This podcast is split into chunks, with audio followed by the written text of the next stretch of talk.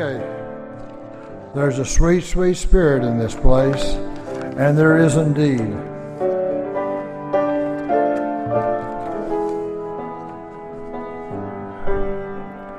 There's a sweet, sweet spirit in this place, and I know that it's a spirit of my Lord.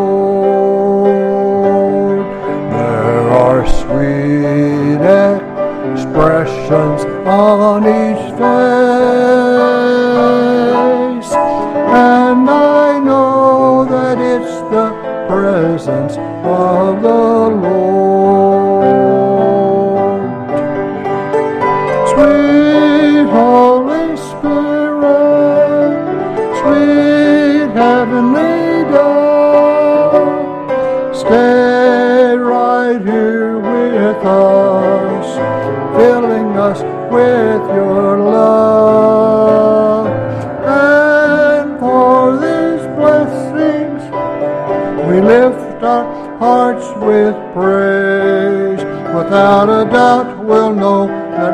revived when we shall leave this place. All right. I think everybody was here this morning, here tonight was here this morning, but just real quickly, we'll go through the announcements. August the 6th, we wouldn't want to have anybody say, Well, I didn't hear that there was going to be an 8 o'clock service. uh, but on August the 6th, we'll not have, uh, we just had the unified service, a 1045 service. It won't be an 8 o'clock or a 930 service. Uh, and then that evening, there will be uh, the annual business meeting. Uh, there will not be a movie night this week, and there's no ladies' meetings this week. And there'll be a car wash down by the gym uh, August, I mean July the 22nd, by the student council car wash. Okay. Do I have in his time up next, Paul? Learning to lean. Okay. Now we got shuffled.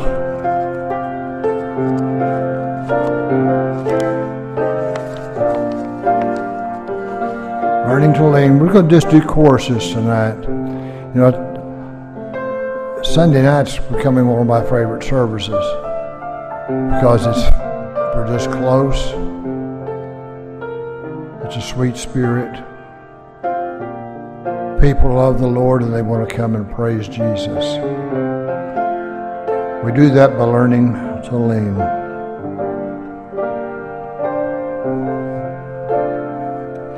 Learning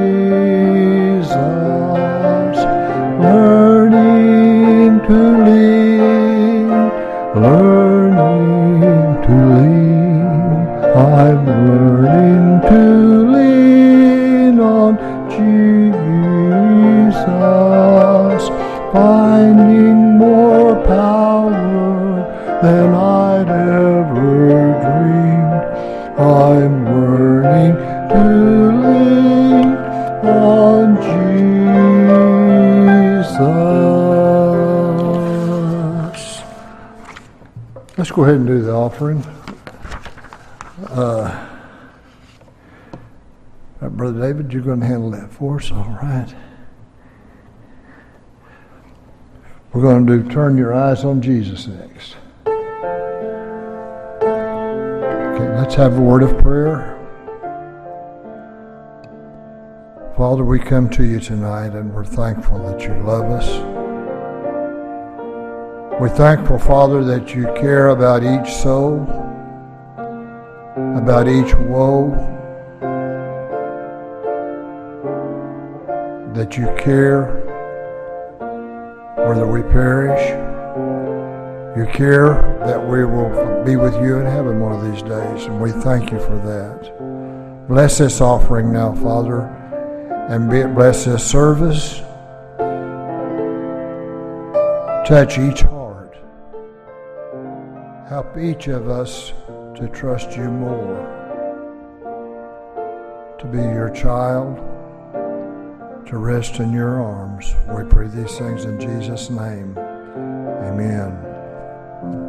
Turn your eyes upon Jesus. Look full in his wonderful and the things of earth will grow strange. Lead him in the light of his glory and grace. Turn your eyes upon Jesus. Look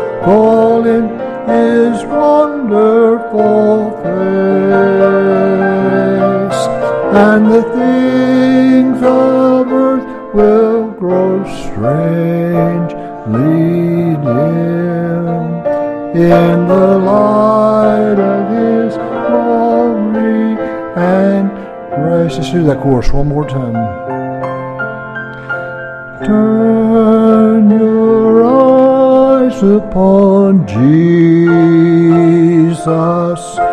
Look full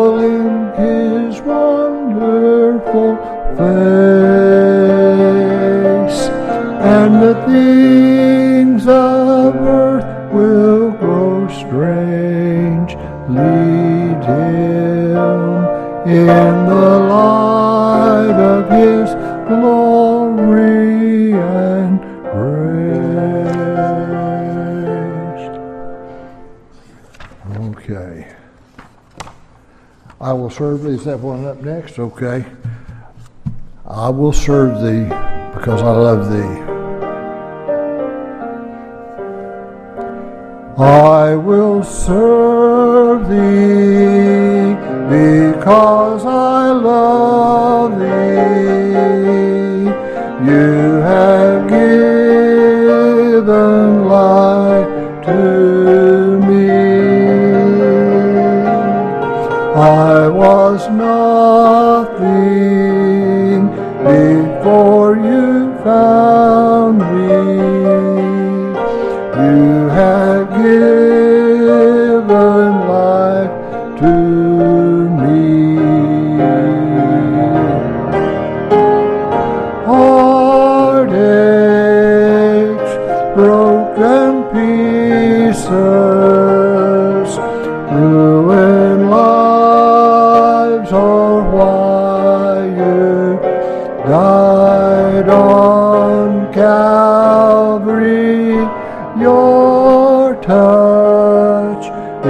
what I long for.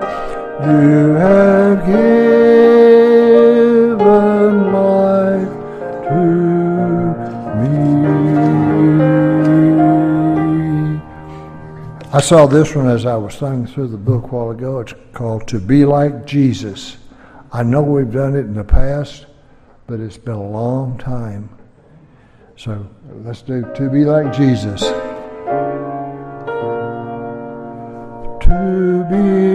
Like Jesus, to be like Jesus, that's all I ask. To be like Him all through life's journey, from earth to glory.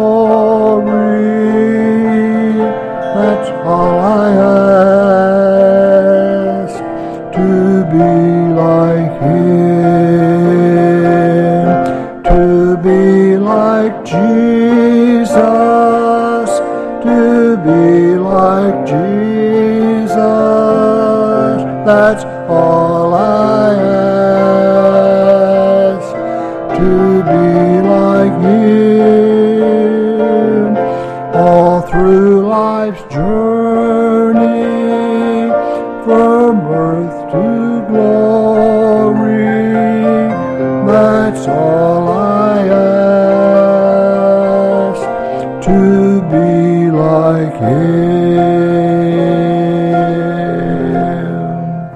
He was wounded for our transgressions.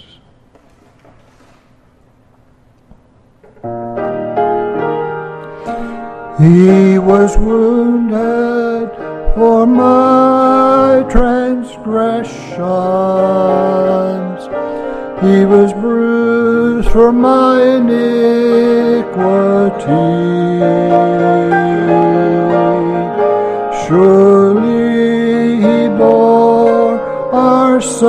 sorrow, and by his stripes we are healed. He was wounded for my transgressions. He was bruised for my iniquity.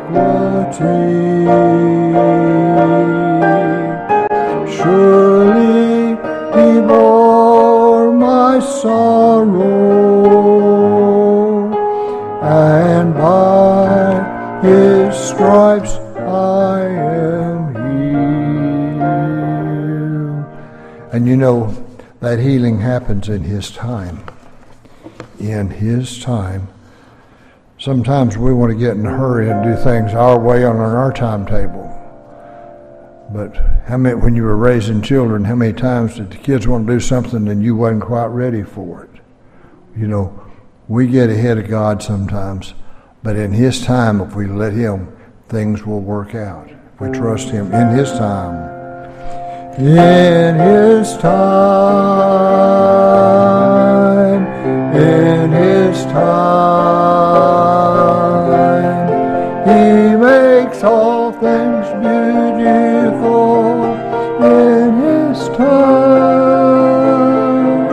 Lord, show me every day as you're teaching me your way that you what you say in your time. In your time.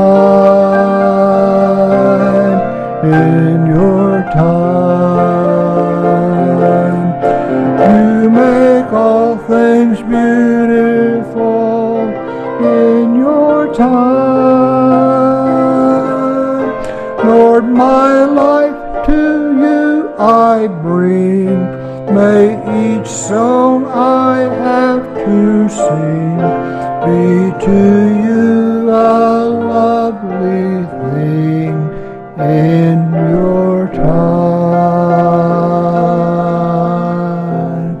Brother John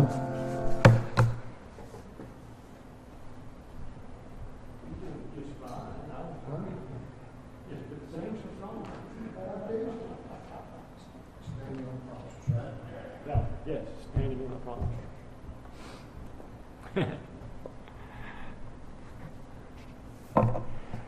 My, it's good to see you all today. This evening. Today, I was thinking about the all church business meeting that we'll be having.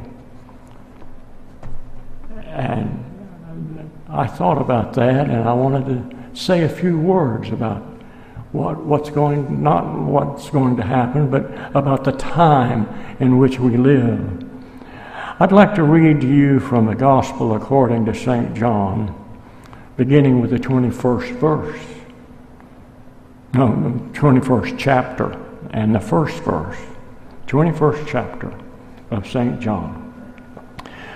Afterwards, Jesus appeared again to his disciples by the Sea of Tiberias. It happened this way Simon Peter, Thomas, called Didymus, Nathanael from Cana in Galilee, the sons of Zebedee, and two other disciples were together. I'm going out to fish, Simon Peter told them, and they said, We'll go with you. So they went out and got into the boat, but that night they caught nothing. Early in the morning, Jesus stood on the shore, but the disciples did not realize that it was Jesus. He called out to them, Friends, have you any fish? No. He said, Well, throw your net on the right side of the boat and you'll find some. When they did, they were unable to haul the net in because of the large number of fish.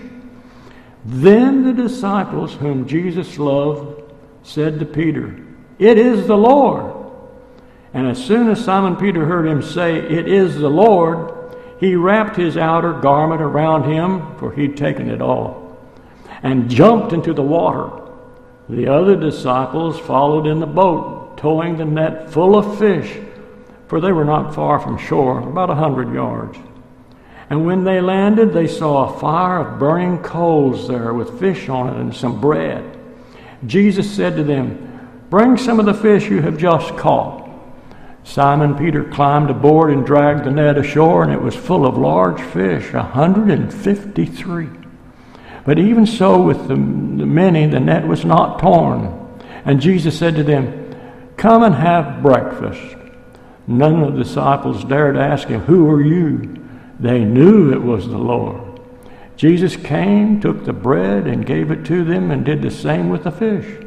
This was now the third time Jesus appeared to his disciples after he was raised from the dead. And when they had finished eating, Jesus said to Simon Peter, Simon, son of John, do you truly love me more than these?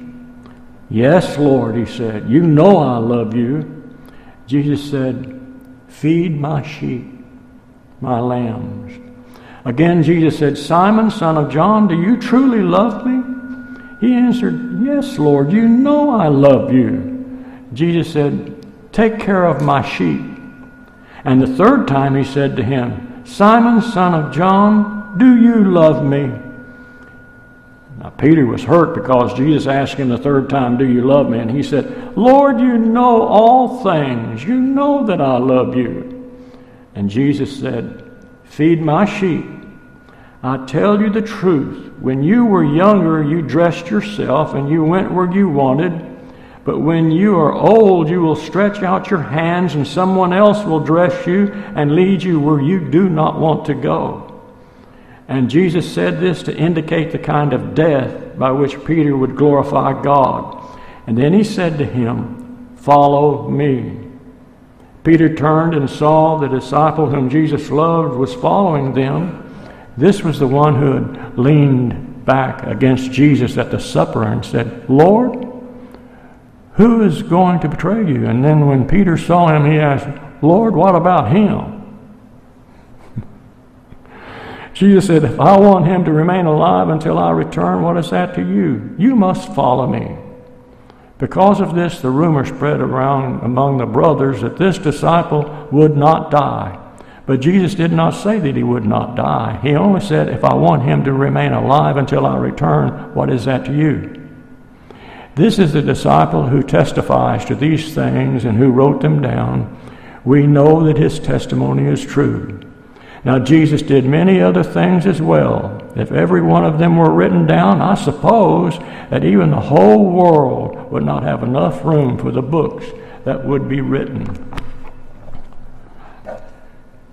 2,000 years ago, Jesus' disciples stood on a shore trying to ascertain the meaning of the resurrection and the authority that it held for their lives. Jesus appeared to them since his resurrection, but his appearance was like a vision. The reality of his resurrection was not firmly fixed in their minds, hearts, and souls. They were experiencing anxiety about the future and about their identity and their ministry and their mission in life. In this time of anxiety and uncertainty, the disciples returned to the trade that they knew and they practiced before meeting Jesus. They returned to their old ways. They went back to fishing. However, fishing without a perspective, uh, without, a, without identity, without future hope, can yield very little. Is this pretty loud? Put it over that way. The journey back to their old, hello. The journey back to their old life was not very productive until Jesus, the source of their authority, entered the picture. Jesus called to them and helped them to get a fix on the situation so that they could fill their nets and waited for them to join waited for them to join him on that shore.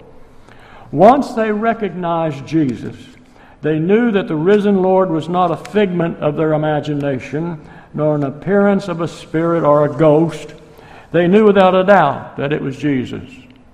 Once they were on shore, they could see him clearly touch the nail prints in his hands and feet, and see imprints on the crown of thorns upon his brow.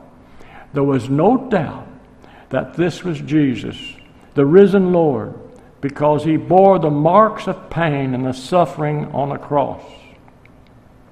Jesus also reflects the joy that emerges when one is able to transcend death. Jesus kindled a fire for them and prepared a meal and commanded and, com- and he communed with them. After a time of remembering and conversing on the past three years with the disciples, Jesus turned to Simon Peter and said, and posed this question Simon, son of Jonas, do you love me more than these? Jesus asked this question three times, probably because Peter had denied him three times. In his gracious forgiveness, Jesus gave Simon the chance to wipe out the sins, denying him three times, by giving Peter the opportunity to make a threefold declaration of love. The declaration of love brought with it a task as well as a cross. It also brought three opportunities for Peter to give his life in service to God's kingdom. 2,000 years have passed since Jesus appeared to his disciples, and we are called to give witness to the reality of his resurrection in our time and to make the resurrection incarnate in our lives. We are called at a time in which there is a con- conscious move on the part of many to privatize fundamental religion that leaves behind any memory of the cost of discipleship. That leaves the religion that they never mention what the cost is going to be. We're called at a time when our future is uncertain. People are seeking meaning and belonging as never before, for it is a time in which identities are insecure and power bases are shifting. We're called in an age of scarcity. We're called in an age of plenty. We're called in an age of increased violence. We're called in an age when people are turning inward. They're losing their sense of community. I always said, you know, one of the first things that really hurt us in America is we got rid of our front porches. Yes. We used to sit out on the front porch. Another thing that's hurt us is television. We'd rather sit on television instead of meeting, and we don't even know who our neighbors are anymore, you know. Losing a sense of community. The sense of collective responsibility for the fate of each other's is waning away. What takes the place of collective responsibility is a moral vacuum in which others are trapped forever in a private destiny, doomed for whatever befalls them. In that void, the tradition measure of justice or good just vanishes completely. The self annihilates community, relatives, neighbors, and even God. The question for us is who responds to God's care are these questions How do we tell the story in a time of change, in a time of anxiety, in a time of insecurity? We're preparing for this whole church meeting that we're going to be having. How do we tell that story? How do we communicate the, the relevance of Jesus' love and death and resurrection to the society in which we live? Can we proclaim the good news for persons and systems in a manner that transforms the status quo rather than just defend it? Now, we, like the disciples who stood by the Sea of Tiberias, also find ourselves in a post resurrection period. What does it mean for us to confess a risen Lord? Who are we, Liberty Church, in the light of the resurrection? Does the resurrection give us the courage to lay down some old names in order to give birth to a new name? Can we lay down the names of racist? Can we name down, just lay down the name of sexist and classist and imperialist and elitist in order to give birth to a community that is truly inclusive, pluralistic, and egalitarianism? And the reality of the resurrection is firmly fixed in our minds and in our hearts and in our souls. What is it that we are prepared to leave behind in order to follow Jesus? Simon Peter had to leave behind the boats and the nets and the fishing and the treasured art of fishing in order to become a shepherd who would feed the lambs and the sheep. What is the excess baggage that we as a church must abandon? Does our baggage include the treasured self images from which we have gotten a lot of mileage?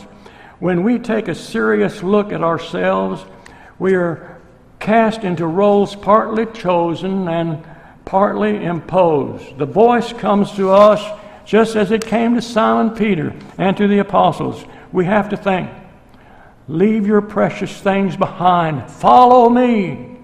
Leave the security that enslaves you and head for the freedom in the wilderness. It's hard to move out. More often we turn away clutching our own possessions. We struggle with the call, call to leave and the yearning to stay.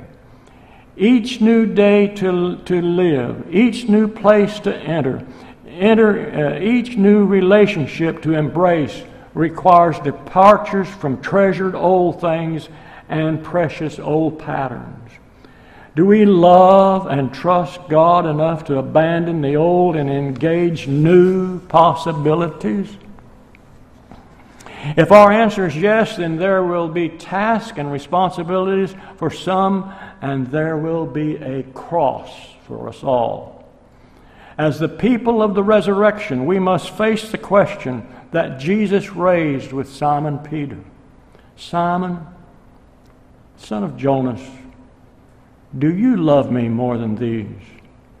Jesus answered Simon by name within the context of his bloodline, his culture, his experience. The call to ministry, therefore, can be seen as a personal call that addresses us as persons within the context of our names, our history, our experience, our plans, our joys, our stories. The call confirms us as persons worth, of worth. We're persons of meaning. The call by name assures us that we do not have to be invisible, but informs us that we are affirmed and we are validated by God Himself. Our power and our authority, therefore, come from God, who has called us and, and, and named by our own name and brought us into existence. And once we know that we have been called by name, no one can ever reduce us to namelessness again. If God calls by name, we do not have to cast ourselves into the image of someone else or somebody else like that. You know, we, we do not have to live out the identity of another. We live out our own identities that God has given us. We don't have to teach or preach or pray or sing or model our ministry after everybody, anybody else. We only have to be faithful to the Word that has been incarnated into us. Jesus not only addressed Simon Peter by name, but he also raised a question Do you love me? A call to the ministry involves the ability to feel deeply it involves passion. Jesus did not want from Simon Peter, uh, Simon uh, Peter a head answer only, only by thinking this is what he thought. Jesus wanted to, the answer that would flow out of a deep sense of caring, feeling, loving, pain, and joy. Jesus knew that people who feel deeply, people who possess passion, will risk living and dying. Listen, People without passion do not live or die very well. They feel neither pain nor joy very deeply. They have lost the spontaneity of the dance. They are people who do not fully comprehend the meaning of the resurrection. For when people experience pain and joy, they begin to understand the resurrection. Simon, do you love me? It can be interpreted Simon, do you love me enough to make a commitment? To call to ministry is rooted in commitment. We live in a midst of a culture in which people have no past, they have no future. They live for what they can get, they live for what they can keep, they live for what they have, they live for what they can use, they live for what they can throw away. For most Americans today, life yields no enduring joy because Americans' culture is a throwaway culture. Handy throwawayness is what life is all about. Corporations throw away people. Husbands throw away their wives. Mothers throw away their children. Children throw away their parents. Use it up, get another, buy and throw away, and products. When we have nothing else to draw upon, we must get more products and more things. Production and consumption is the order of the day. The call to ministry is an invitation to choose an alternative in which vows are given and promises are made. Christian nurture has to do with inviting people to become persons who can speak words, who can hear words, who can give gifts, who can receive gifts. Christian nurture is inviting people to become persons who can make vows and trust vows, who can make promises and keep promises. People who can make vows and commitments are people who move with a sense of interconnection, long rangeness, and hope in life. Finally, Simon, son of Jonas, do you love me? Feed my sheep. A call to ministry is ultimately a call to service. The church is set within community to minister to the community. The church is not called to be alone. The church is called to be beside, beside. The call to service offers an alternative to the notions of authority. Jesus refused the authority of society that promised more bread or more power or more statue. Jesus transcended the rules of authority. He lived in the world of a different set of definitions. Jesus lived so that the system could not contain or domesticate him. Simon of Jonas, do you love me? That question is a personal question that's asked each and every one of us.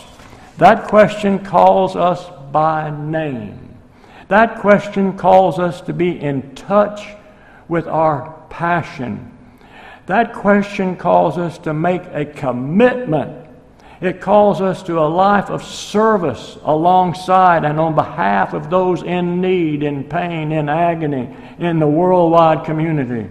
It calls us to affirm our day the reality of the resurrection of Jesus Christ. It calls us to affirm a present day witness of life that can overcome death itself. If you can answer Jesus' question today by giving a resounding yes, yes, I love Jesus. Yes, I love what Jesus loves. Yes, by the power of God, I will henceforth be the Christian in Christian ministry with Jesus, my Lord and my Master. If you will answer yes today to that, the world will stand amazed at what can happen in Liberty Church, what can happen in Liberty Academy, at our deeds. For we have the promise that eyes have not seen, ears have not heard, what the Lord Jesus has in store for Liberty Church name of the Father, and the Son, and the Holy Spirit. Amen. Let us stand as we sing.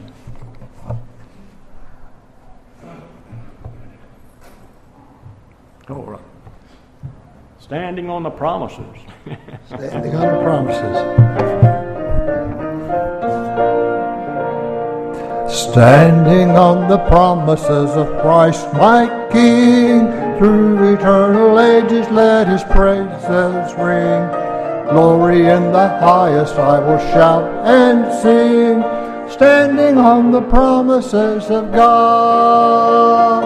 Standing, standing, standing on the promises of God, my Savior. Standing, standing I'm standing on the promises of God.